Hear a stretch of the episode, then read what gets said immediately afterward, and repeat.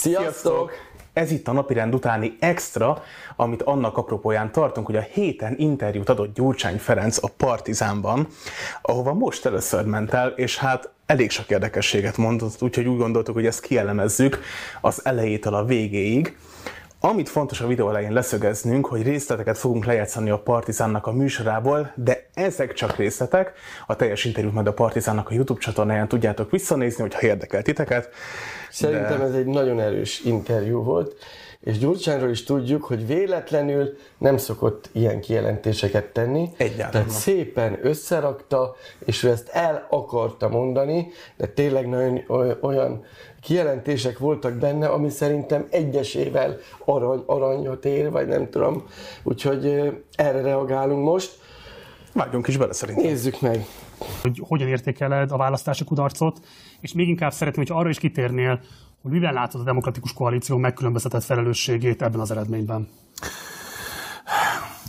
A választás után nagyjából egy héttel egy viszonylag hosszú szövegben, egy órás szövegben elmondtam, hogy mit gondolok erről a történetről. E, nem változott a véleményem ahhoz képest. E, valójában nem lehet a Fideszt jobboldali konzervatív politikával leváltani, amit a jelöltünk képviselt. Itt strukturális problémák voltak elsősorban, és nem a jelölt személyről beszéltem. Nekünk meg az a dolgunk, hogy akkor újra rendezzük az ellenzéki tér felett. Erre teszünk kísérletet ezekben a napokban. Szerintem bekezdett. Előtte erőteljesen bekezdett, és az első kérdés, a válasza már az volt, hogy nekik újra kell rendezni az ellenzéket. Ugye több érdekes kijelentése volt. Az egyik az volt, hogy nem lehet szerinte jobb oldalról leváltani a Fideszt. Uh, De azért az az erős sohaj Na most az elején, azért... az erős sohaj az elején azért ott volt. Most azért nem vagyok ebben biztos, tehát azért látszik, hogy baloldalról meg nem tudják leváltani. Tehát egyrészt szerintem ebben van egy ilyen érdekes kijelentés. Meg ez, hogy egyből Márkizának a hibáztatása megy, az nem tudom, és ugye az interjú nagyjából egészét ezt fogja végig kísérelni, tehát semmilyen kritika nincs benne. De igazából lehet, hogy azt kellett volna mondani utána, ezután a mondat, tehát újra rendezzük az ellenzéket, majd felteszi a kérdést, kell még mondanom valamit Ildikó? Amúgy én ezt a beszédet, vagy ezt az interjút, ezt az új összödi beszédként értékelem, mert olyan dolog hangzottak el benne, amiben azért sok őszinte dolog volt, persze voltak mismásolások, de azért nagyon erőteljes kijelentések voltak, főleg arra vonatkozóan, hogy mit tervez a pártjával, ezért az én véleményem az, hogy Gyurcsány volt, van, és lesz is. De milyen érdekes, hogy a napirend utáni első adásában éppen arról beszélgettünk, hogy az árnyék kormánynak az lesz a lényege, hogy újra rendezzék az ellenzéki térfelet, és lám, megjött, Tessék. és... A második héten. A második héten. És kijött vele, igen, nem titkolja. Na de haladjunk is tovább szerintem. Az egy teljes félreértés, hogy politikusok a főszereplői a politikának. Nem így van. A pártok a főszereplői a politikának. És mi nem hittük el, én se, eh, hogy a hódmezővásárhelyi polgármester győzni tud egy előválasztáson. Nem vettük komolyan ezt a fenyegetést. Ez számomra mikor realizálódott ennek a lehetősége? Hát csak az utolsó napokban, a második fordulóban az előválasztáson. Csak Karácsony Gergely visszalépése után? Igen, valójában igen. Hatalmas, az, hogy nem vette komolyan, nem vette komolyan, pedig szerintem már egy nagyon erőteljes üzenete volt annak, hogy bejutott a második fordulóba, megelőzve Jakab Pétert, viszont az előző gondolatra visszautalva, hogy ő mennyire a, a pártba gondolkozik, meg a pártépítésbe, kihangsúlyozza, hogy nem működött az egyem a one politika, és nem mondja ki egyszer sem Márkizaj Péternek. Igen, tényleg nem, igen, igen, igen. Nem mondja ki, vagy polgármesternek hívja, és hogy a messiás kultuszt, vagy ezt ezzel teljesen be akarja szüntetni. Tehát, hogyha még valaki... Na, de ez pont ő mondja, ez teljesen szürreális, amikor a DK nagyjából egyenlő Gyurcsány Ferenccel, és egyébként ez, hogy itt csak a pártok számítanak, és itt pártoknak kell versengenie, hát én még nem láttam olyan embert, aki azt mondja, hogy a Fideszre akarok szavazni, és na azt mondtam, hogy én Orbán Viktorra akarok. De és mennyi visszautalás lesz még a későbbiekben arra, hogy mennyire ráépül a DK, és hogy még a Pesti szervezet is az ő irányítás alatt van. Úgyhogy elképesztő, de látjuk, hogy, hogy akarja csinálni, és esze ágába sincsen befejezni ezt az egészet, hanem ő ezt hát konkrétan sajnos, igen, élvezi. Igen. És imádja minden pillanatát.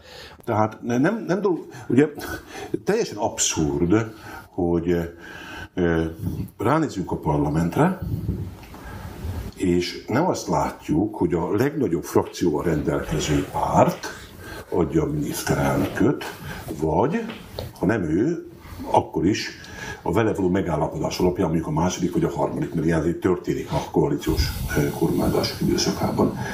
Mi azt hiszem, hogy félreértettük ezt a helyzetet. De az előválasztás önmagában egy félreértés, mert ugye az előválasztásnak az volt a logikája, hogy a legjobb jelölt győzzön. De aztán mindenféle koalíciók történnek, Ráadásul a parlamentben már nem egyéni teljesítmény van, hanem csoport teljesítmény van. Elképesztő, hogy mennyire zavarja. Ez mennyire zavarja, hogy nem a Dobrekra nyerte meg a második fordulót, mert hogy ne, mindig ez, ez a párt meg a parlamenthez való kapcsoláshoz mondja folyamatosan, folyamatosan. De nem is értem Gyurcsány Ferencet, tehát azt mondja, hogy szerinte a legnagyobb ellenzéki frakcióval rendelkező pártnak kellene a miniszterelnök jelöltet adni, az az akkor a jobbiknak kellett jobbik volna, volt, és akkor Jakab Péternek kellett volna a miniszterelnök jelöltnek lenni. Tehát nem Most is értem. Ugye nem is értem. jelent meg a jövő kicsit össze foly, folyva. Meg nem értem, tehát ugye azt mondta, hogy tehát annak kellett volna lenni a célja az előválasztásnak, hogy a legjobb jelölt kerüljön ki. De hát komolyan nem szűri le, hogy itt az embereknek nem az volt a lényeg, hogy tehát nem már Kizaj Péterre szavaztak sokan, nem, hogy nem feltétlenül rászavaztak, hanem hogy csak ne azok legyenek, akik most a porondon vannak. Ezért egy Tehát, nagyon... hogy ezt nem tudja felfogni. Igazából az szerintem az előválasztásának egyetlen egy baja volt, hogy nem mindenhol a DK nyerte meg. Mert, mert akkor, akkor lehet, hogy azt mondtam volna, akkor jól sikerült volna az is. Csak ugye most elkezdte elmagyarázni, hogy ezek a háttér alkuk, amik a többi párt között létrejöttek, és nagyon sok helyen volt olyan ö, megállapodás, hogy mindenki, csak a DK ne. Mert ugye ezt mi is tudtuk akkor, hogy próbálták mindenhol kiszorítani a DK-s jelölteket, amennyire csak tudták. Ennek ellenére az előválasztáson is még sőt nyerték meg a legtöbb ö, pozíciót de azért látszik, hogy zavarja, nagyon zavarja, mert ő már szerintem már ettől is többet várt volna, hogy ez is tovább amúgy, erősítse őt. Amúgy nagyon sok félreértés van abban, amit elmond szerintem. Hát egyrészt az, hogy ő akkor látta, hogy baj van, amikor Márkizaj Péter megnyerte az előválasztást. Hát nem tudom, szerintem a probléma akkor lehetett látni, hogy itt baj van, amikor az ellenzék nem tudott minden választókörzetben több jelöltet felállítani, hogy ténylegesen legyen előválasztás.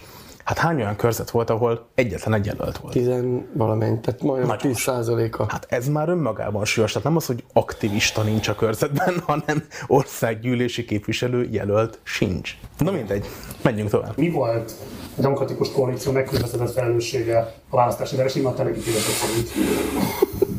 De szerintem semmi. Semmi. Nem. Ezt nem hiszem. Azt állított, hogy nem volt felelősségetek megkülönböztetett módon ebben az eredményben? Őszintén azt gondolom. Nem is tudja, hogy miről beszél. Nem is tudja, hogy miről beszél, tehát igazából a Nikerek nincs is semmilyen felelőssége abban, hogy ez az eredmény, se neki. Tehát egy, egyszerűen ezt kimondani így egy ilyen adásba, én szerintem ez, ehhez kell egy, egy adottságvért tehetség. Tehát ez, ez fantasztikus, hogy ő ezt így megmer. Jó, de mondjuk már úgy, úgy, úgy ülött ott, tehát az, az fontos, hogy tényleg az övé legerősebb ellenzéki parlamenti frakció, és már rendelkezik saját árnyékkormányjal. Tehát így kimondani, hogy ő neki nincs semmilyen felelőssége a választásba, lehet, hogy úgy gondolja, hogy megteheti. Én nagyon kíváncsi leszek ezekre, mik lesznek a reakciók de, ezekre. A, de nem is értettem. Vagy erre a kijelentésre például. Nem is teljesen értettem a kérdést, hogy milyen felelősség, tehát mm, akarta, hogy valamilyen felelősséget kimondjon a Gulyás Márton, de ezt akarta Gyurcsány Ferenctől. Tehát nem értem. A 2006-ban nem vállalt semmilyen felelősséget az eszedi beszéd után, akkor most mit várnak tőle, de komolyan? De nem az, és az, hogy még vissza is kérdezett, hogy és akkor neked mi a felelősséged? Elképesztő. Viszont nagyon magabiztos, az látszik, hogy nagyon magabiztos, és hogy milyen tudatosan építi fel folyamatosan azt, hogy miket mondjon, és A jó, mire. attól, mert magabiztos, az nem biztos, hogy előre visszatért. A Márkizaj Péter is mennyire magabiztosan mondta a hülyeségeit, és de az nem biztos, hogy előre visz mindig. Azért nem voltak egy hullám hosszon. Az azért most már száz százalékban. Hát az biztos, az biztos. Bár ez már korábban meglátszódott. Na, hasítsunk tovább. Én azt elfogadom, hogy a miniszterelnök jelölté a első számú felelősség. Ő viszi a vására a bőrét. Ő azt mondja nekem, hogy ne csináljak semmit. Én ezt el tudom fogadni. Ha azt mondta volna, hogy csináljak mindent, azt is el tudtam volna fogadni. Az kétségtelen, hogy nyilvánossá tettem, én magam, én akartam, akkor derüljön ki. Ez hatalmas. Elfogadom, elfogadom, hogy azt mondja, hogy ne vegyek részt ebben, de a rohadjon meg, akkor kiírom, hogy ezt mondta nekem a kapitány. És akkor én nem fog benne részt venni, és akkor majd mindjárt mondja, hogy hát de a DK-sok meg keresik őt.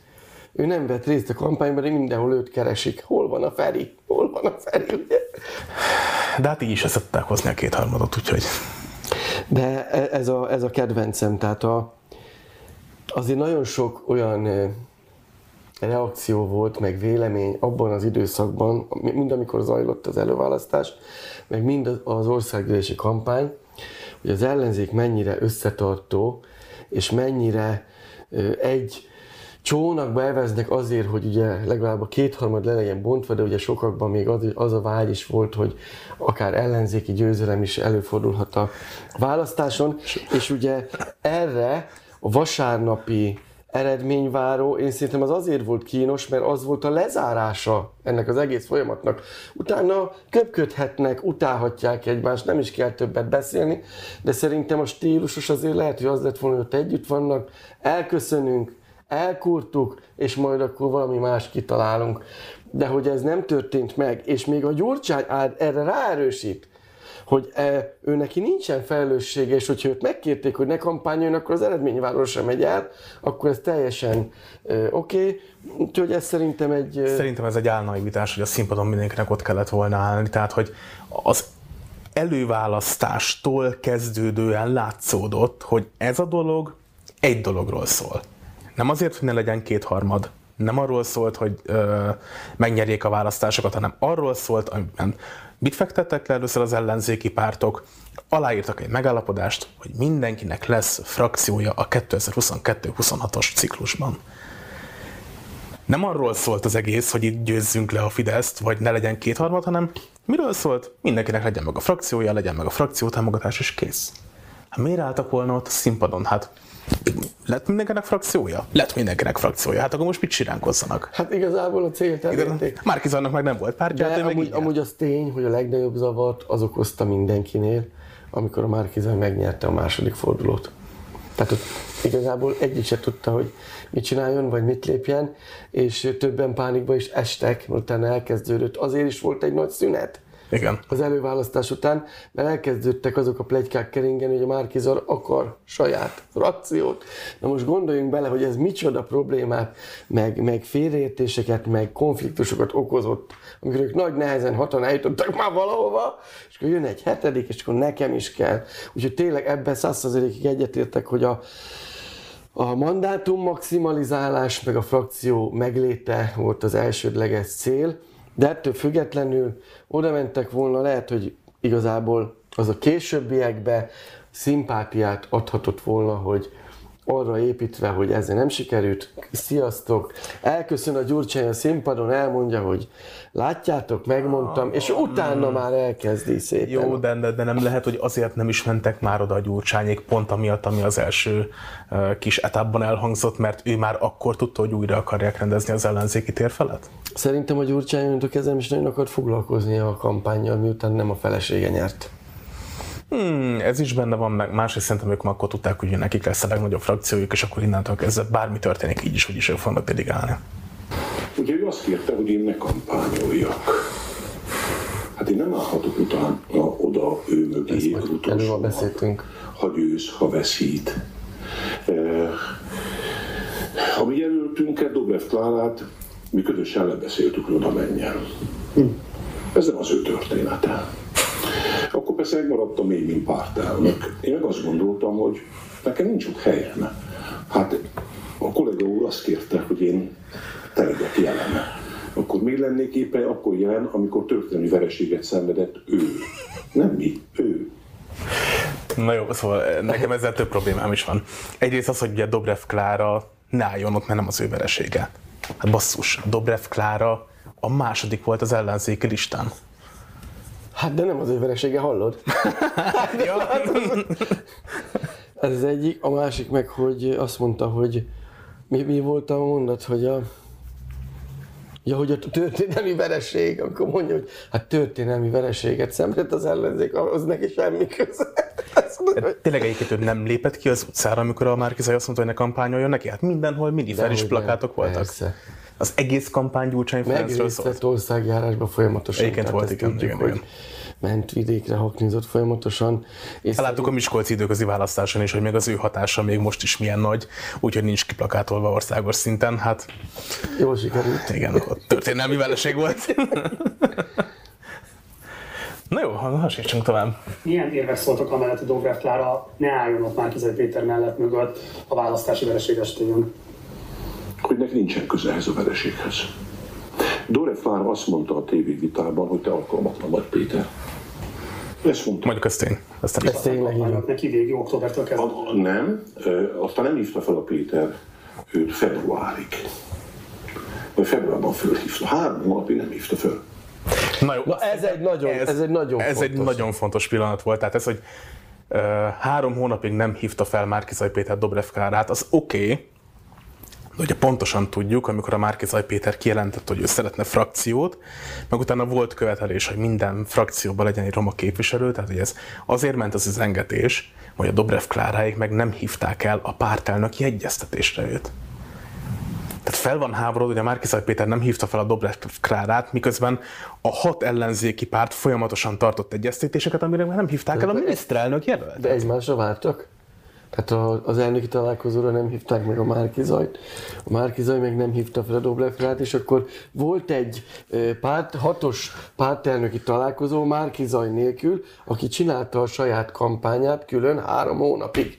Volt a Márkizaj Péternek a kampánycsapat, ahol megbeszélték, hogy milyen legyen a kampány, majd volt a hat ellenzéki pártnak a pártelnöki találkozója, és ők is megbeszélték, hogy milyen legyen a kampány, így volt kétfajta kampány, és hát Ezért nem végül tudtuk, hogy végül nem lett belőle semmi. Ez egy nagyon sikeres választási uh, koncepció volt. De ez, hogy nem, nem hívják el a pártelnöki találkozóra, ő meg nem nyit, igazából szerintem már ott nagyon félrecsúszott valami akkor. Nagyon, nagyon. Hát, de látjuk is az eredményen. Mi történt valójában, és hogyan lett ő az ellenzék jelölt, én ezt nem tudom megmondani. Mai napig rejtély. Hogy mi volt a választók fejében, hogy ezt akarták valójában. Hát tudtam, hogy a választók lesznek a hibások. Nagyon jó. Hát ki a hibás? Nyilván a választók. Mi lehetett a választók fejében? Hát egy, egyértelmű, hogy mi volt a választók fejében, az, hogy nem akarnak téged többet. Hát, e, hát ez volt a választók fejében, pontosan. És mindenki azt mondta az előválasztásnál, hogy végre valami új. Az egy dolog, hogy tapasztalatlan, meg, meg jobboldali, meg mit tudom én, de hogy más, mint ami eddig volt. Ez volt az erdülés sikere, meg a, meg a, a, a támogatása a Márkizaj Péternek. Ahogy a Gyurcsány kormány ideje alatt volt egy népszavazás, amit ők elvesztettek, és a Fidesz meg fölényesen megnyert, és akkor a, a Gyurcsány mondta a beszédét, hogy hát nem értő, hogy mit üzentek a választók, vagy legalábbis valami egészen érdekeset mondott, és Horn Gábor az SDS eredményváró sátrában, amikor nézte a kivetítőt, ugye felvette a Hír TV kamerája, és, és ő ide, tehát ezt tudom most idézni, hogy azt üzenték fel, hogy menj a picsába. Amúgy szerintem az előválasztásnak is ez volt az üzenete. E, konkrétan, konkrétan ez volt az üzenet. Ez volt konkrétan az üzenete, de hát látod, hogy mi lett belőle, vagy hogy mi a folytatása annak, ami azóta történt, hogy itt ülünk, olyan interjút ad, hogy mindjárt hanyat tessünk, és milyen konkrét tervei vannak a következő ciklusokra, mert elhangzott, hogy ciklusokra. Na de nézzük is a terveket akkor. Nem sokára azok. Félrevízben meg. Hát Nem tudom. Tehát, hogy összességében a miniszterelnök jelölt személynek a kiválasztás mi a legkardinálsabb kérdés? Ártott, vagy használt ellenzéknek? Szerintem ártott. Hát nyilván neki ártott. Ennyi, és mentünk is még elemeztétek a választási eredményt a DK-ra nézve? De szerintem a kollégáink elemezték rendesen és tisztességesen. Én nem ez a fajta vagyok, aki bújja a közvéleménykutatást, meg az ilyen típusú elemzéseket. Szerinted mi magyarázza azt, a DK-s egyéni jelöltek rosszabbul teljesítettek, mint a közös ellenzéki lista? Nem tudom. Ha igaz, amit mondasz, akkor nem tudom. Nem Én tudod, Feri, tudom. nem tudod, Feri, persze. Amit elmondtunk az elején, hogy ki akarták szorítani a DK-s jelölteket, amennyire csak lehet. A másik meg az elején, amit mondott, hogy a... Na hát az volt a legnagyobb hazugság. Nem néz adatokat minden pártnak a sikeresség az adatok elemzésén múlik. De hányszor utal vissza arra konkrétan, amikor megkérdezi, hogy mire építi azt, hogy a DK a legerősebb, meg a legsikeresebb, akkor elmondja, hogy a választás eredmény, meg a közvéleménykutatásra. De ugye nem néz adatokat, nem és nem elemez adatokat. És nem is számít. De a kollégái megcsinálják érte. Én azt gondoltam, hogy a baj akkor, amikor megnyerte a polgármester az előválasztást. Nem mondja ki a nevét. Gondoltam, hogy a baj, nem, a csapatát, valamennyit tudtam róla. Nézd, még sokat beszélgethetünk erről a kampányról, engem ez olyan rohadtul nem érdekel ugyan, de hogyha neked eh, ez a fontos ma estér, akkor beszélgessünk erről. Nézd, mi annyit tettünk, amennyit, amennyit kértek tőlünk. Nem többet, nem kevesebbet. Na jó, szóval... Feldolgozta a kampányt, túlélte, sikeresen jött ki belőle, úgyhogy ő már le is szarja. Jó, de ha már azt mondta, hogy szerinted ez a második összező beszéd, akkor elemezzük ki szerintem a hazugságait. Azt mondja, hogy ő ismer, tehát ő szerintem azt mondta, hogy amikor megjárta a polgármester úr a választás, akkor lehetett látni, hogy bukó, bukó lesz a választás, mert hogy ismerte a csapatát. Na most ne haragudj azért, az, a, aki a sajtót olvassa, az pontosan tudja, hogy most indulnak el az igazi feltárások, és hogy ki állt a Márkizai Péter mögött, milyen csapat? Hát pontosan azok, akik Gyurcsány Ferencek a kampányait csinálták, a Datadat Kft. Ugye, akinek a egyik vezetője Szigetvári Viktor, meg akinek a cégben részesedése van Bajnai Gordonnak. Hát azt mondja, hogy ismeri, hogy milyen csapat állt mögötte, basszus, az ő emberi állt a, kampány mögött. beszél. Hát nem, nem is értem. Figyelj, azért tud feldíteni a faszi, azért az nem, nem semmi. A választások óta a pártvezető szintű egyeztetések újraindultak-e? Nem. Tehát a választások óta az ellenzéki párt elnökök, akik egységben indultak a választáson, egytesültek meg össze? Nem. De hát a választás után, hétfőn én hívtam őket össze, akkor DK-ban leültünk, hogy hogyan csináljuk mostantól kezdve. De ez, ez, tehát ő hívta össze, ő hívta össze, tehát igazából így konkrétan ezzel a kijelentésével alátámasztja azt, amit a Fidesz hónapokon keresztül tolt, hogy a Gyurcsány irányít. Mert ő hívja össze, és az, az hangzik el, hogy a DK-ban, az mit jelent, hogy a DK-ban hívja össze a, az elnököket? Hát gondolom az ő irodájukban. Jó, hát de... De hát, hogy itt pontosan azt történik, amit a legelején elmondtam, hogy itt tényleg arról szólt az egész, hogy mindenkinek egy ilyen frakciója, legyenek túl ezen a választáson, és, és legyen a legnagyobb. Igen. Ennyi. És megtörtént, volt egy találkozó, igazából nekik ezután nincs miről beszélni. Megvolt a megállapodás szerinti dolog, mindenki kapott egy frakciót, átadtak egy embert az LMP-nek, így nekik is lett, meg lett az öt ember, és kész. Tehát a mindenki szerte ment. Gyurcsának akkor most két frakciója van igazából. hát vagy több, de ugye ezt még nem tudjuk, ez majd ki fog derülni 2024-ben. Kár lehet tagadni, a DK arra tör, hogy maga rendezze össze ezt a hat pártot valamilyen módon egy gravitációs pontként. Ezt ki lehet akkor már mondani? Abszolút, hát nyilvánvalóan. Hát Össze, kár lehet tagadni, hogy az, amit mi csinálunk, az arról szól, hogy az ellenzéknek van-e egy politikai közepe, vagy nincsen. Itt ez, ez, ez függetlenül útságozást még mindentől. De a, a DK mozgása ebbe a irányba hat.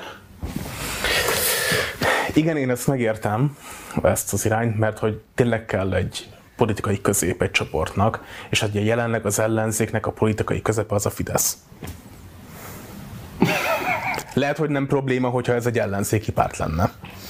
De mondjuk lehet, hogy még, nem lenne, még inkább nem lenne probléma, hogyha ez nem a DK lenne. Igen, csak ugye a legtöbb ellenzéki párt az utóbbi időben folyamatosan arról nyilatkozik, meg azt szeretné elérni, hogy úgymond gyurcsát, gyurcsánytalanítsa az egész ellenzéket, és ehelyett pontosan az ellenkezőjét látjuk, mert nem kifele megy belőle, hanem ő konkrétan kijelenti, hogy ő, akarja, ő akar lenni az origója az egész ellenzéki térfélnek. Na jó, de látjuk, bejelentették az árnyék kormányt, és mi történik megint az ellenzékkel? Vagy a De- többi párttal alszik tovább. De ezt tudod, hogy mit jelent? Hogy elfogadták? Nem, az, hogy igazából következő kétharmad az már most borítékolható.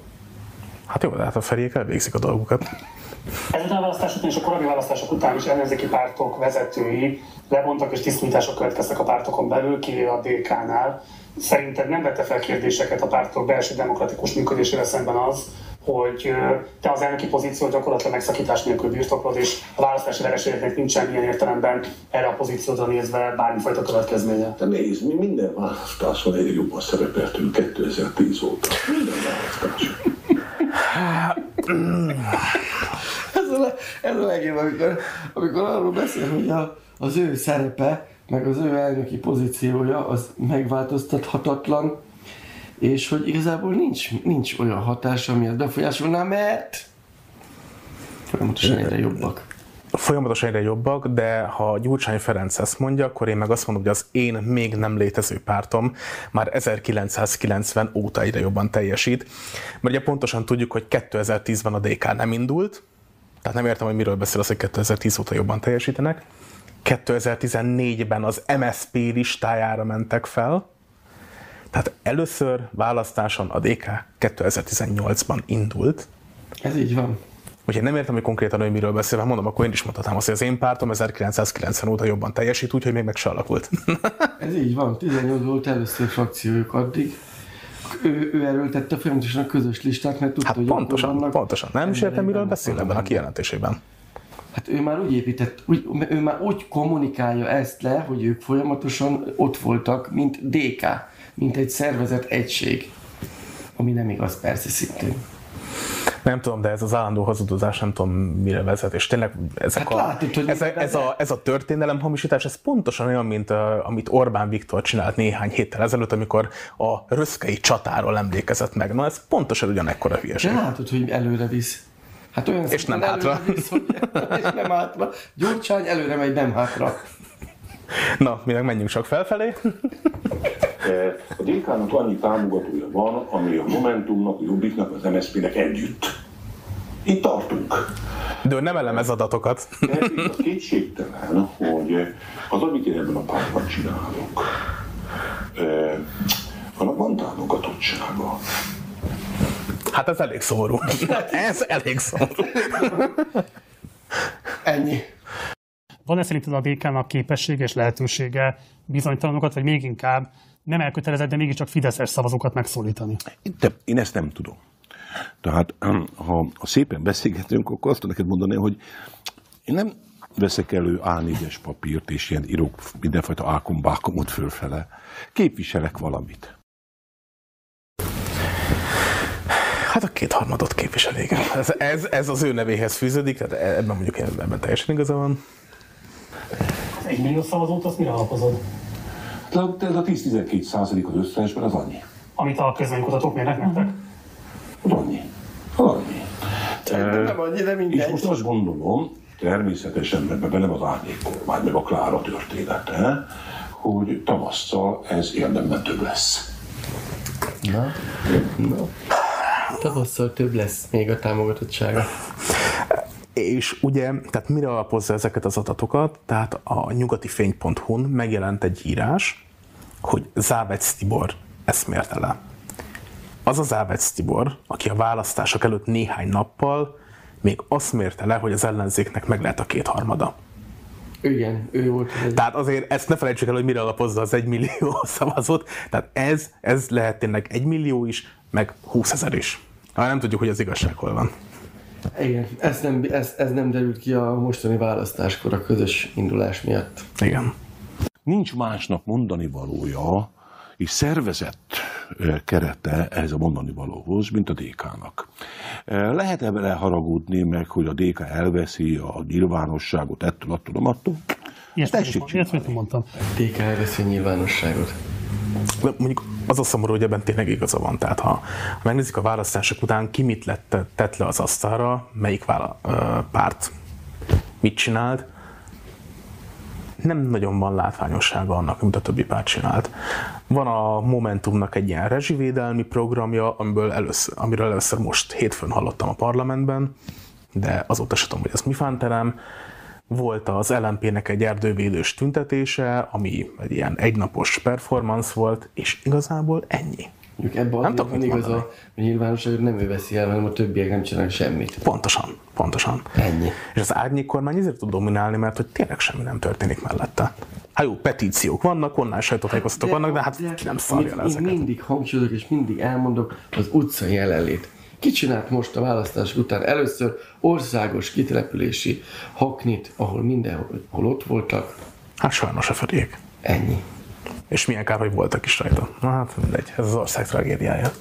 A te megítélésed szerint egyáltalán választások útján ez a rendszer leváltható-e? De nézd, én nem tudok más mondani, mint hogy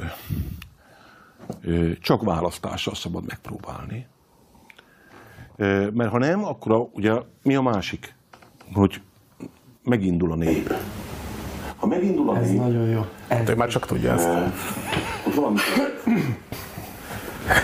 Hát Ez nagyon jó ő szöveg. 2006 óta tudjuk, hogy ő tudja, milyen a szem megindul a nép, és ott törni fog valami. tehát ezt a szöveget elmondani, ha megindul a nép, és ő erre hivatkozik, és ő ezt nem szeretné, hanem tisztességes úton, módon akarja legyőzni a Fidesz, de azt nem mondja meg, hogy hogy, meg hogy milyen módon. Hát nyilván választások útján. Hát de úgy, hogy akkor be, begyűjt mindenkit saját maga alá, és akkor ő lesz újra a nagy tömb, és indul. De ez, hogy ez a ö, megindul a nép, akkor indulna meg a nép megint, hogyha ő lenne a miniszterelnök, azt hiszem. Mondjuk ez egy nagyon meglepő kijelentés volt tőle, hogy ő választások útján akar nyerni. Mondjuk ezt sok mindenkitől vártam volna, hogy egy DK-s ilyen korrekt nyilatkozatot mond, még e- erre nem számítottam Főleg úgy, hogy azért elhangzik az, hogy a kormány bedőlésére annyira nem számít, de elő, Á, ezt majd később azért korrigálni fogja, de, de igen. előfordulhat, igen. Mondod, hogy elképzelhető, hogy a parlamenten kívülre fog jönni a megoldás? Nem hiszem, nem hiszem, nem hiszem. Ezt, nem, ezt én nem hiszem el. Ez ennyi reakció, ezt nem hiszem. És ugye a egyik első, az, az, talán az első adásunkban mondtam is, hogy szerintem az árnyék kormánynak pont ez a célja, hogy amikor jön majd egy új alternatíva, arra azt tudják mondani, hogy hát mit akartok itt a politikai parandon, hát mi már árnyék kormányt vezetünk. És látod, hogy itt pontosan megerősíti azt, hogy nem hiszi azt, hogy egy parlamentről kívül el- elő fog érni. És szerintem pont emiatt majd egyből be fogják őket darálni. Ez, te- ez a célja. Igen. Lenne egy Dobrev kormány, ö, ott elhelyezés nélkül kisgyermekes családokat ki lehetne elakoltatni, vagy sem. Fú, ez a rész nagyon kellemetlen. Csak úgy, hogy hol van másik elhelyezés. Elhelyezés nélkül nem. Elhelyezés nélkül nem. Elhelyezés nélkül nem. Persze, Akkor persze. miért van az, hogy a 15. kerületi polgármester, aki DK szövegben polgármester német Angéla, ezt megtehette Budapesten? Eh, Jaj, mennyit beszéltünk erről vele is. jaj, mennyit? Most mit hazudjak? Nem jók a szabályaink minden bizonyal, és valószínűleg a kerületi szabályok sem jók, de lehet, hogy az országos szabályok sem jók. De ha ők a többségen miért nem változtatják meg a kerületi szabályokat? Van a kerületnek egy vagyona. Arra vigyázni kell. A kerület polgármester ellen fölesküszik. Ez világos, de ez a család, ez az asszony, aki egyedül neveli a gyermekét, kifizette volna a teljes tartozást, amit egyébként a Covid alatt halmozott fel. Igen, te, én azt hiszem, hogy nem így történt, de eh, Ez egészen biztosan merem neked állítani. Akkor, nézd, akkor meg lehet, hogy nem jól járunk ezekben a történetekben. Abszolút Hát, lehet, hogy lehet, neked igazad. Én, én azt látom, hogy iszonytató erőfeszítést tesznek a mieink abban, hogy a jogszerűség, a vagyongazdálkodás, a tisztesség, a szociális felelősség keskeny kis ösvényén valahogy eljussanak. Ha nem jól csinálják, akkor meg az a dolgotok nektek is, meg egyébként valószínűleg nekünk is azt mondjuk, hogy ez így most nem jó. Én ilyenkor nem tudok más mondani, mint hogy nagyon vigyázni a tisztességre, a törvényességre. Ez miért nem mi, a csodál? De én ezt nem tudom. Tehát ugye én lenni pártelnök, nem haragszol rá. Én lenni pártelnök. Én nem fogok belemenni egy kerület munkaiba. Én csak azt tudom mondani az enyémeknek, hogy tessék szépen viselkedni az emberekkel. Persze, amikor meg ott, ott azt mondod, hogy van egy jegyzői határozat, hogy ki kell lakoltatni, nem tudok más csinálni, hát nem tudok sértés, eh, törvénysértést elkövetni. Nem tudom, hogy ezek, ezeket hogyan csinálják jól vagy rosszul a mi embereink.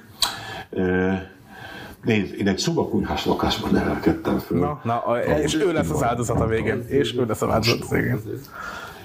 Én láttam ennek a szegénységnek a, a legmélyét. Persze, Feri. más mondani a meg, hogy vigyázzatok az emberekre. De ők meg azt mondják, hogy vigyázzunk, de vigyázzunk kell a törvényességre is. Hogy aztán mikor döntenek jól meg rosszul, azt nem tudom. Ebben a párban, meg én bennem, van a szociális tisztesség, én szerintem, de ettől még lehet, hogy időnként rosszul döntenek a én kollégáim. Itt valami nem stimmelt, akkor én szíves, tényleg szívesen megnézem eh, ezt a történetet, miért nézném meg, nincs ezzel nekem Nagyon gyenge ez a magyarázkodás. eh, bajom. Persze, eh, fogok neked majd írni egy levelet pár mondatot alá. Nem a legyen fontos. Nem A tudom. Fidesz lakoltat ki. Nem tudom. Az ellenzék nem lakol. Nem tudom. Eh, Jó, na erre is térjünk vissza. pokoli nehéz. Jaj. Jaj. Olyan átkozott ez a dolog. Tehát ezt te is tudod. Szóval nem értem, általában az a kerületek maguk nevezik ki a jegyzőjét, és meg arra hivatkozik, hogy de hát a jegyző hoz egy határozatot be kell tartani. Hát azért nem tudjátok házon belül megoldani. Ez volt a legelképesztőbb reakció, amit kaptunk tőle az egész interjúban. Szörnyen gyenge volt. Ez a szörnyen mellébeszélős, ez a színjátékos történet, ez alátámasztja azt, hogy ő amúgy mennyire ez a piaci banki globális izé, Abszolút, igen. partnerhez tartozó ember, meg ugye mindig is ezt képviselte, és hogy egyszerűen látvány, tehát itt szerintem szenvedett. De az, az, látszik is a teljes beszéd. Konkrétan Jaj, szenvedett, hogy, hogy mit reagáljon úgy, hogy ne legyen ebből kínos, és megpróbálta úgy beállítani, hogy ők aztán mindent elkövetnek, de az a szemét törvény, ami őket arra kötelezi, hogy ezt tegyék, ezért nem tudnak más csinálni. És volt egy másik nagyon ez számomra elképesztő megszólás, amit a Gulyás Márton mondott, hogy de a Fidesz kilakoltat, az ellenzék nem lakoltat ki. Na Most ne ragyjuk, most Gulyás Márton az ellenzék vezére? Ő nem egy független újságíró akkor? Hát ő is, tudod, sok ilyen van. Vagy akkor most ő megmondja, hogy a Fidesz kilakoltat, az ellenzék nem lakoltat ki. Hát ez Most- bemondta, most akkor- Ezt bemondta erősnek, de látjuk, hogy nem így van. E, És a DK vezérletével ezért vannak ö, kérdé, kérdőjeles ö, történetek erre vonatkozóan, de a fő, tehát igazából ezt azért érdemes megnézni, mindenkinek azért javaslom, mert Az egész interjút, igen. amik, amikor ez, ezek a sóhajtozások, ezek a, ezek a Igen, mert ezt a részt is megvágtuk, tehát hogy ennek, ez még sokkal mélyebbre megy, úgyhogy aki És akarja. akkor jön, jön a, a kulcs, tehát a bomba, amivel mindenkit lehengerel, a népgyermeke, hogy ő tudja milyen szegénynek lenni. A medencés, liftes, szaunás apró villából ő tudja, hogy milyen szegénynek lenni. Hm, ez kiváló. Árnyék kormány. Miért nem? Na. Kedvenc! Nem, én nem akarok kormányra lenni. Jaj, jaj! Nincs ilyen ambícióm. Persze nem kormánytag akar lenni, hanem miniszter. Hát ez az. Lehetne egyszerű árnyék miniszter is, de hát az, az nem érdekli őt. A snasz. Na de van még itt érdekesebb rész is. Ö, Tudnál nekem mondani egy tárcát, amiben jól néznék ki? Ez, ez nagyon jó. Kancellári miniszter, vagy mini, árnyék miniszterelnökséget vezető miniszter. Hát, hát, nézd, most Volt a sportminiszter is. igen, az egy vicc volt nyilvánvalóan. Azt mondta, hogy ez egész volt. Igen, igen, igen. Ö, Milyen értelme volt itt, bocsáss meg? Mert a minisztérium vicc, ugye amikor miniszterelnök lettem, meg is szüntettem azt a tárcát, tehát egy félreértése volt a magyar államigazgatásnak, hogy egyetlen volt ilyen tárc. Erre tényleg mit lehet mondani? Mert, mert az, hogy viccnek nevezi az ő miniszter, miniszter Én erre csak azt mondani, hogy ez, amit te mondod, ez viccnek erős lenne. Az ő miniszteri pozíciója egy vicc, és azt mondja, hogy hát, amikor, amikor miniszterelnök meg is szüntetett, ez a rendben is van. Tehát nincs is kérdés el- ezzel kapcsolatban. De, de ez, a, ez a hangulat, meg a, ahogy ő itt válaszolgat ezekre a kérdésekre, szerintem az a legelképesztőbb. Tehát igazából ezt tanítani se lehet. Rettenet az egész. Menjünk is tovább. De az, hogy nem vagy benne az árnyék kormányban, nem húzátok kicsit alá azokat a vádakat, amelyek ellen kézzel szoktál tiltakozni, hogy a személyed terhe lehet a DK és az ellenzék érvényesülésnek. Nekünk, nekünk nincs ilyen problémánk. Tehát őszintén szóval minket ez nem szokott érdekelni. Éneket tessék nyugodtan mondani, naponta tízszer, ha lehetséges, vagy tizenötször. E, minket ez nem érdekel. Minket az érdekel, hogy az árnyék kormányjal, e, Klárával szerintem egy nagyon szép dolgot csinálunk. A reményt teremtettük meg. Orbán Viktornak megteremtették a reményt a 2030-ig tartó kétharmadhoz, de ugye most már Köcsén azt mondta, hogy most már 2060-ig tervez, tehát igazából a reményt megteremtették neki. De tényleg, e- e- ez, hogy ő, ő azt mondja, hogy ők ketten a reményt adják az embereknek, ez önmagában az abszurd, és emellett, hogy ő azért ne, őt nem érdekli az, hogy ő nem árnyék kormánytag, azért, mert hogy a személye lefele viszi ezt az egészet, mert ő nem foglalkozik, mert ők ezzel már túl vannak. Ők ezt megoldották. Tehát ők, ők már pozitívunként élik igazából meg azt, hogyha a Gyurcsány negatív kritikát kap. És lehet, hogy a Fidesznek az óriás plakát kampánya miatt lett a legelősebb frakció, DK. Jó, mondjuk a negyedik kétharmadán én is pozitívan állnék hozzá, hogy ilyen húzó nevem van, azért ez mégiscsak teljesítmény. Szerintem a Klára meg kitűnő miniszterelnök lesz ennek az országnak is, az lesz, be kell neked. Na most jön a java, most jön A következő miniszterelnököt úgy hívják, hogy Dobrev Klára. 2026-tól? Vagy előtte, ezt nem tudom. Erre tényleg más reakció nincs. Kell még valamit mondanom, Ildikó? Hát erre, hogy ő ezt konkrétan kijelenti, hogy Magyarország következő miniszterelnöke Dobrev Klára 2026-ban, de még lehet, hogy előtte. Még lehet, hogy előtte, igen. igen. Azért itt a magabiztosság azért sugárzik. De enélkül nem megy amúgy. Meg azért itt kiderül, hogy lehet, hogy mégis igazat mondott Gyurcsány Ferenc az interjú elején, tehát ő tényleg nem szokta elemezni az adatokat. Azért mondhat ilyeneket. Kijelenthető, hogy ö, a Dániel kormány megalakításával a DK a többi ellenzéki párt nélkül képzeli el a politikai stratégiáját? Nem. De az kijelenthető, hogy a DK nem fél alkalmazni az erejét. Ez igaz. De miért félne? Az, hogy egy politikus a politikai pártjával több támogatót szeretne, ez a normális. Aki ezt ne ezt én- tagadja, az hazudik. Ezt én nem vitatom, de a DK-nak nagyon sokáig azért az volt a politikai stratégia, hogy a többi ellenzéki párttal együtt érvényesül. 2014-ben még összefogást skandáltak az aktivistáitok Mesterházi Attila a színpad előtt. Ezért is kérdezem azt, hogy az, hogy most így a többi ellenzéki párt nélkül hirdeték meg az árnyék kormányt, ö, az mennyiben szakítás ezzel a korábbi viselkedéssel? Semennyivel. Egyébként ez 2013, de igazad van. Igen, 13. 2013 ősszel. Te nézd, eh, nem szégyeljük azt, hogy azt gondoljuk, hogy az ellenzéknek a legerősebb pártjaként mi ezt össze akarjuk rendezni. Nem szégyeljük. Ezzel nem azt mondjuk, hogy a többiekre nincsen szükség. Nem azt mondjuk, hogy a többiekkel le akarunk számolni. Egyáltalán nem. De azt igen, hogy ez lesz a közep az ellenzéknek. Ezt mondjuk. Mi nem szégyeljük, hogy jók vagyunk, mert mi vagyunk jók. És ha a jókhoz t- csatlakoznak még többen, akkor még nagyobbak leszünk, és együtt leszünk még jobbak. De amúgy szerintem szíve szerint azt mondaná, hogy semmilyen szüksége nincs a többiekre. Csak e- ott még nem tart, hogy ezt mondja. Én arra lennék kíváncsi, hogy azt mondja, hogy nem szégyeljük, ha kell, meg, nem szégyeljük megmutatni az erőnket, hogyha kell. Ez mit jelent? Ez azt jelenti... Tehát, hogy bemegy a parlamentbe, Orbánozik egyet, Arató Gergő, nem tudom, mond egy nagyon erős online sajtótájékoztatót, vagy az, hogy Gréci Zsolt mindenkinek küld egy péniszes képet. Nem, az, hogy me- me- leszalámiz mindenkit ugyanúgy erővel. Ezt, ezt sugalja ezzel a, a szöveggel, csak közben meg langyoskodik, hogy mindenkire szükség van, meg együtt csináljuk, meg jó lesz. Közben nem. Ő pontosan ezt az erődemonstrációt akarja tolni, amit amúgy a Fidesz tol.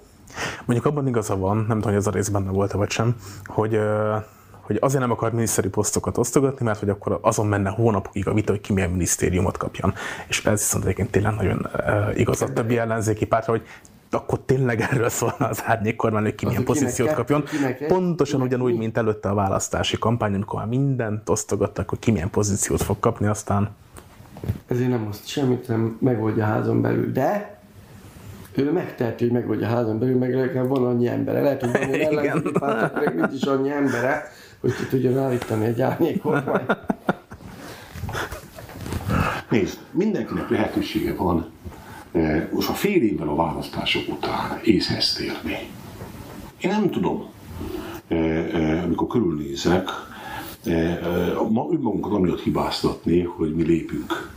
Mi nem várunk másra. Van egy dolgunk. A többiek szerintem maguk döntik el a saját. Volna helyük az árnyék kormányban? Volna, sokat kell de azt a vitát mi nem fogjuk kinyitni egyelőre, egészen biztosan nem. Ja, ja, de most most nekünk kell kettő miniszteri poszt, meg három, meg négy, meg nem tudom micsoda, mert ez sehol nem vezet. Magyarországnak egy világos alternatívát kell mutatni. Az a mondat, azt fölírtam, mert nagyon fontos. Mindenkinek le- lehetősége van már fél évvel a választás után észhez térni. Akkor már jó lenne, ha észhez térnél. Azaz szerinted el kéne menni a közéletbe. Hát figyelj, így, így, így, nincs igazából jövő. Tehát ez addig fog menni, ameddig ő van, addig ugyanezek a körök fognak lefutni, ugyanúgy jön valaki, Jó, de hát semmi önkritika nincs bennük, semmi. Tehát, hogyha ilyen stabilan működnek, meg ott az árnyék kormány, meg minden, hol, hol erősödnek, meg, meg emberek vannak az utcán, akkor miért kéne visszavenni az arcukból? Jó, de hát ugye a közeledből meg nem tudnak elmenni, hogyha az a baj, hogyha ugye elmennének, akkor az árnyék kormány sem működne, mert ugye a félfizetést Kövér László adja, mint országgyűlési képviselőknek, a másik felét pedig ugye a, Fidesz kétharmada szavazza meg, mint frakció támogatás és pártámogatás. érzésem, hogy ha a Gyurcsány valami oknál fogva elmenne a közéletből, és ez a demokratikus koalíció nevezetű párt nem lenne ott, szerintem az ellenzék nem tudna ezzel a helyzettel mit kezdeni. Messiás hiányban lenne? Messiás ilyen.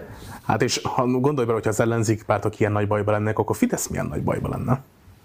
Na, az meg a másik. Hogy? Szerintem ők sokkal nagyobb bajban lennének, hogyha nem lenne Gyurcsány Ferenc. Na, na, ez, ez egy érdekes állapot. De jelenleg nem úgy tűnik, hogy ez... Hát sajnos nem. Hát sajnos ettől rohadt távol vagyunk.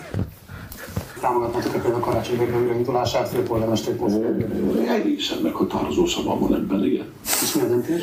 Még nincsen döntés. De akkor nem alap értelmezett az, hogy támogatnátok az újraindulását. Nem. Miért nem?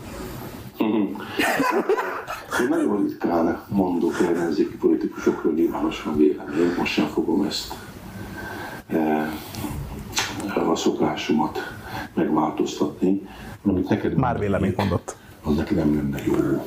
Ha, neki, ha neki nem jó, akkor nem jó az ellenzéknek. Eh, Ezért aztán eh, nem tudok erre a kérdésedre őszintén válaszolni. De legalább válaszolt, hogy nem őszintén válaszolna. De ugye elmondott igazából mindent. Tehát ebbe a... Ez egy üzenet volt az ellenzéki pártok felé, hogy vagy a csicskáim lesztek, vagy mentek mind a kukába. Ez egy Egyértelmű üzenet volt. Ez ő, hiába mondja azt, hogy nem mond semmit, mindent Ezzel nagyon elmondott sok mindent elmondott, ezzel pontosan. kapcsolatban, hogy mit gondol, és konkrétan még a tervét is részben elmondta, hogy mi a terve. Igen. A PK-nak lenne saját főpolgármester jelöltje? Ha lesz, akkor azt el fogom mondani neked. Egyeztetésen vagy előválasztáson akarjátok eldönteni ezt a kérdést? Eh, Ha lesz jelöltünk, akkor eldöntjük, hogy milyen módon Na, ez nagyon a erős kijelentés. Na ez, ez a legerősebb. Tehát ez, hogy lesz jelöltünk, eldöntjük, legyen előválasztás, vagy sem. De és utána mit mondott? Hogy ha lesz jelöltünk, akkor eldöntjük, hogy hogyan érvényesítjük az akaratunkat. Te azt mondod, hogy el lesz előválasztás? nem lesz Ez azért az, az, az elképesztő, meg amikor azt mondja, hogy, hogy erőteljes szavon abba, hogy, hogy mi lesz ebbe a folyamatba. Tehát konkrétan ezt, ha megnézi a kormány sajtó, ezt az interjút, akkor onnantól kezdve semmi más nem kell csinálnia a 2024-es főpolgármesteri kampányba, hanem azt, hogy Gyurcsány irányít, ő van a háttérben, pont. És ezt a három másodpercet vagy tizet bevágják folyamatosan ismételve mindenhol. És kész. hogy mennyire igazad van, tegnap már ezeket a mondatokat elemezték a Hír TV-ben, ma meg erről volt konkrét kérdés a kormányinfon, Nem tehát hogy ez már Nem sokára már, meg rövid izékat, reklámokat láttam. Jönnek a megafonos megmondó emberek, igen, igen, igen. ismételve az a 15 másodperc fog menni. Hát igen. Na jó, de hát Ferinek ez a feladatom. Csinálja a következő kétharmadot. 2000 Lehetőleg 30-ig. karácsony Gergely. Ez, nem, ez nem Ez most nem magától értetődő. Mint ahogy semmi sem, mint ahogy te azt mondtad nekem, hogy nem magától értetődő, hogy Gyurcsány vezeti a DK-t. Tehát nem kell ezeket túl gondolni. Lehet, hogy Orbán Viktor? Még az is lehet, hogy nem a Gyurcsány vezeti a DK-t? Igaz is lehet, mondom. Szerintem itt máson a háttérben. A főpolgármesternek az a dolga, hogy felújítsa a Blahol üzleteret, és legyen biciklisáv az ülői úton, vagy az a dolga, hogy megszervezi a legszabadabb magyar város közösségét az önkényel szemben. Ez a dilemma. Én azon az állásponton vagyok, hogy ez egy súlyos politikai lehetőség és felelősség. Amivel Karácsony Gergely a te megítélésed szerint nem, elég, nem kielégítően élt. Ezt már te mondtad. Elképesztő, behúzta a csapdába. Behúzta a csapdába, és kimondatta vele azt, amit a Gulyás Márton azt szeretett volna, hogy a Gyurcsány mondjon ki. És konkrétan itt is bele volt építve az, hogy megfordítva választ adott a kérdésre. Tehát elmondta, hogy szerinte Karácsonyi Gergely nem jól csinálja. Meg nem is értem ezt a felfogást, tehát, hogy egy városvezetőnek az lenne a feladat, hogy politikai közösséget szervezzen. Nem azt hogy fölövíts a blahát. nem. De hogy, de ne haragudj, én ítélek egy ellenzéki kerületben, a hetedik kerületben, hát én a Déder Müller Péterre, én mondjuk alapból nem szavaztam rá, de amúgy de most a elmúlt négy év után pláne nem szavaznék rá, mert hát ez, amit itt művel, ez tragédia. Hát felem aztán szervezhetne egy politikai közösséget, meg mit tudom én, szabad DK-s mozgalmakat. Hát ettől aztán engem nem szorongatna meg, amikor kimegyek az utcára, és látom, hogy milyen állapotok vannak. Hát ez is... Hát nem ez a feladat egy polgármesternek, nem is értem, miről beszél. Hát ez tragédia, ami itt van. amit ő szeretne. De tragédia, ami mondjuk Pécsen van, az, hogy össze-vissza változik, kiválnak a koalícióból, bejönnek, kimennek, ki- bemennek, ugye ott van Szexád, ahol szintén megszűnt az ellenzéki többség. Nem tudunk egy olyan ellenzéki várost vagy kerületet mutatni, ami jól működne. Jó, de ez most változni fog. És nem azért nem működik, mert nem szerveztek politikai A mozgalmakat. 24-es választáson, ha ellenzéki kerületek lesznek, az szintiszta DK-s kerület lesz. Elfelől nincs kétségem sajnos. Akármi is tiltakozol ellene, hogy ez kizárólag a te lejáratásodról szól, azért nyilvánvaló, hogy azok a vádak, amik azt mondják, hogy te legalább annyira előfeltétele vagy Orbán hatalomgyakorlásának, mint amennyire Orbán hatalmi gépezete, ezt azért nem csak az irántad megveszekedetten ellenzők részéről fogalmazódik meg. Nagyon sok támadási terület van a személyet illetően az Orbáni hatalomgyakorlás szempontjából, hogy csak egyet mondjak például az úgynevezett apró villa, amiről őszintén nem értem, hogy a mai napig eh, miért értitek szükségét annak, hogy ezt megtartsátok, és egy ilyen típusú szimbolikus ügyben is táplányogot adjatok az Orbánista propagandagépezetnek. Tehát, hogy az a kérdés alapvetően, hogy ezt annyival söpröd le ezt a kérdést, hogy te hasznos hülyé vagy az Orbán rendszernek, vagy sem, hogy ezt mindenki döntse el saját magának, vagy van erről valamilyen reflexió, amit szívesen megosztanál nyilvánossággal? Részem. Szerintem nem akartad mondani ezt a hasznos hülyét. Én idéztem most több olyan ellenzéki véleményt, amit megfogalmaztak sokan. Jó, szerintem ilyet nem mondunk egymásra, hanem haragszunk. Megfogadom. E,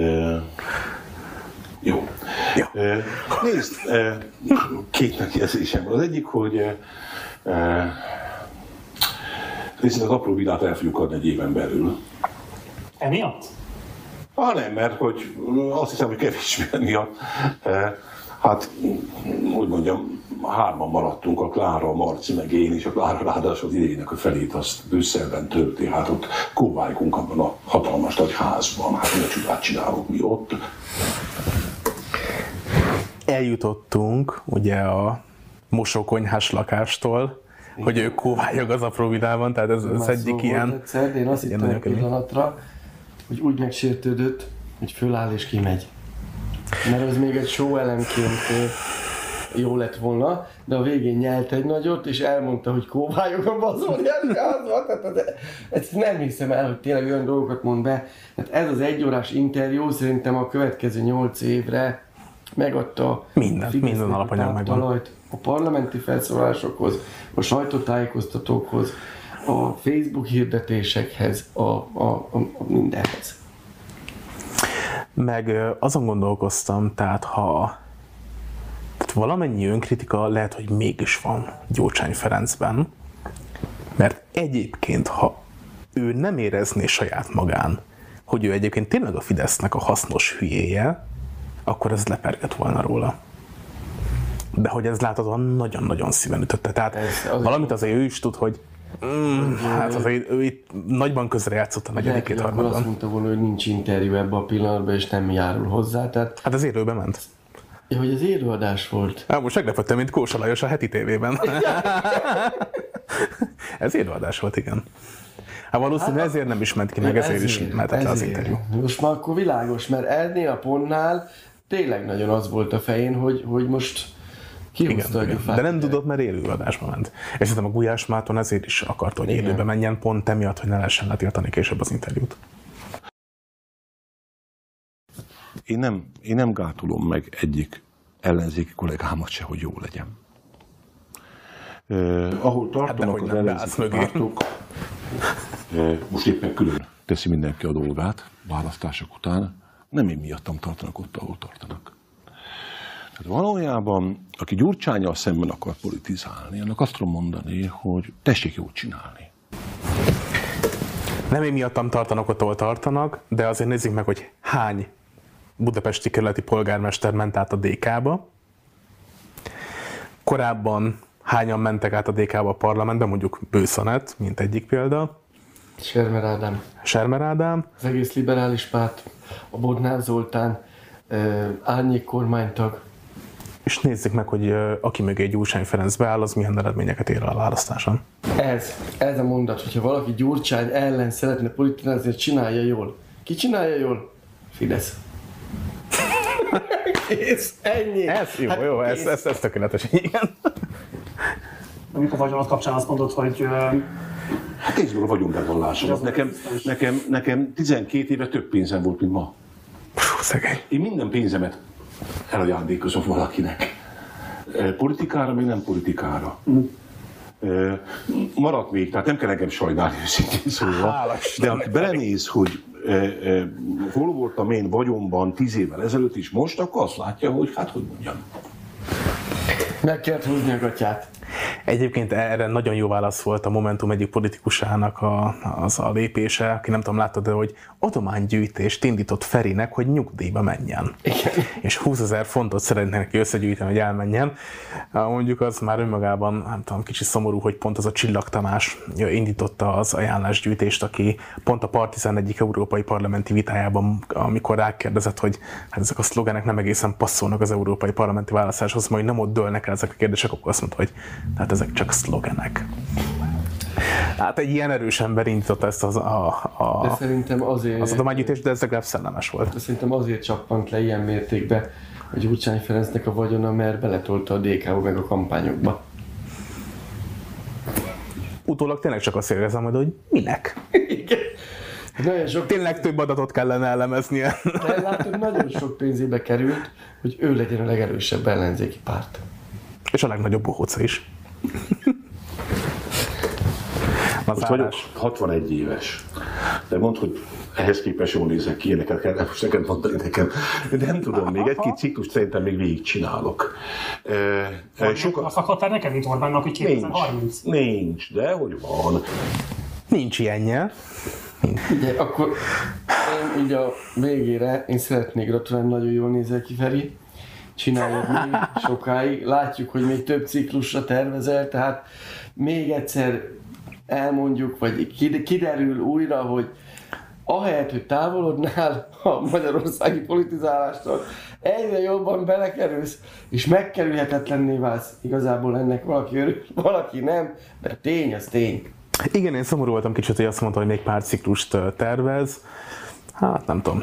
Néhány üveg viszki azért még biztos el fog fogyni addig, mi pedig jókat fogunk szórakozni. Néhány pártelnöki találkozó, néhány konspiráció, A pártelnöki találkozó már nincsen. Akkor meg kell kínálni a többieket is. hát muszáj elhívnia őket, hogyha be akarja őket integrálni a saját pártjába. Nem hiszem. Na azért nézzük meg, hogy, hogy hány időközi választás volt, és ezek szerint tényleg van már akkor a szava Ferinek, hogy már nem is kellett pártelnöki találkozó, hogy ezeket lemenedzseljék. Mert ez már automatikusan működik. Mert ez már automatikus, igen. Tehát akkor ezek szerint már mindenki elfogadta. Miért láttál olyan az ellenzéki pártot, aki azt mondta, hogy nem Feri, nem Telszal itt a, a főgóri? Nem. Nem. És akkor számítunk már semmit 2026-ban nem Fidesz kétharmad lesz? Nem. Nem. Hát erről van szó.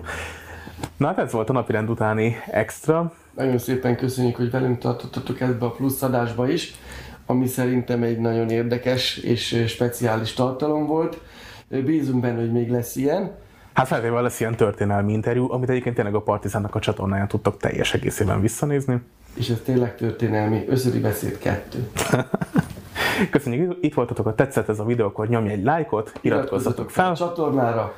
és találkozunk Hétfőn. a szokásos időben hétfőn. Így van. Sziasztok!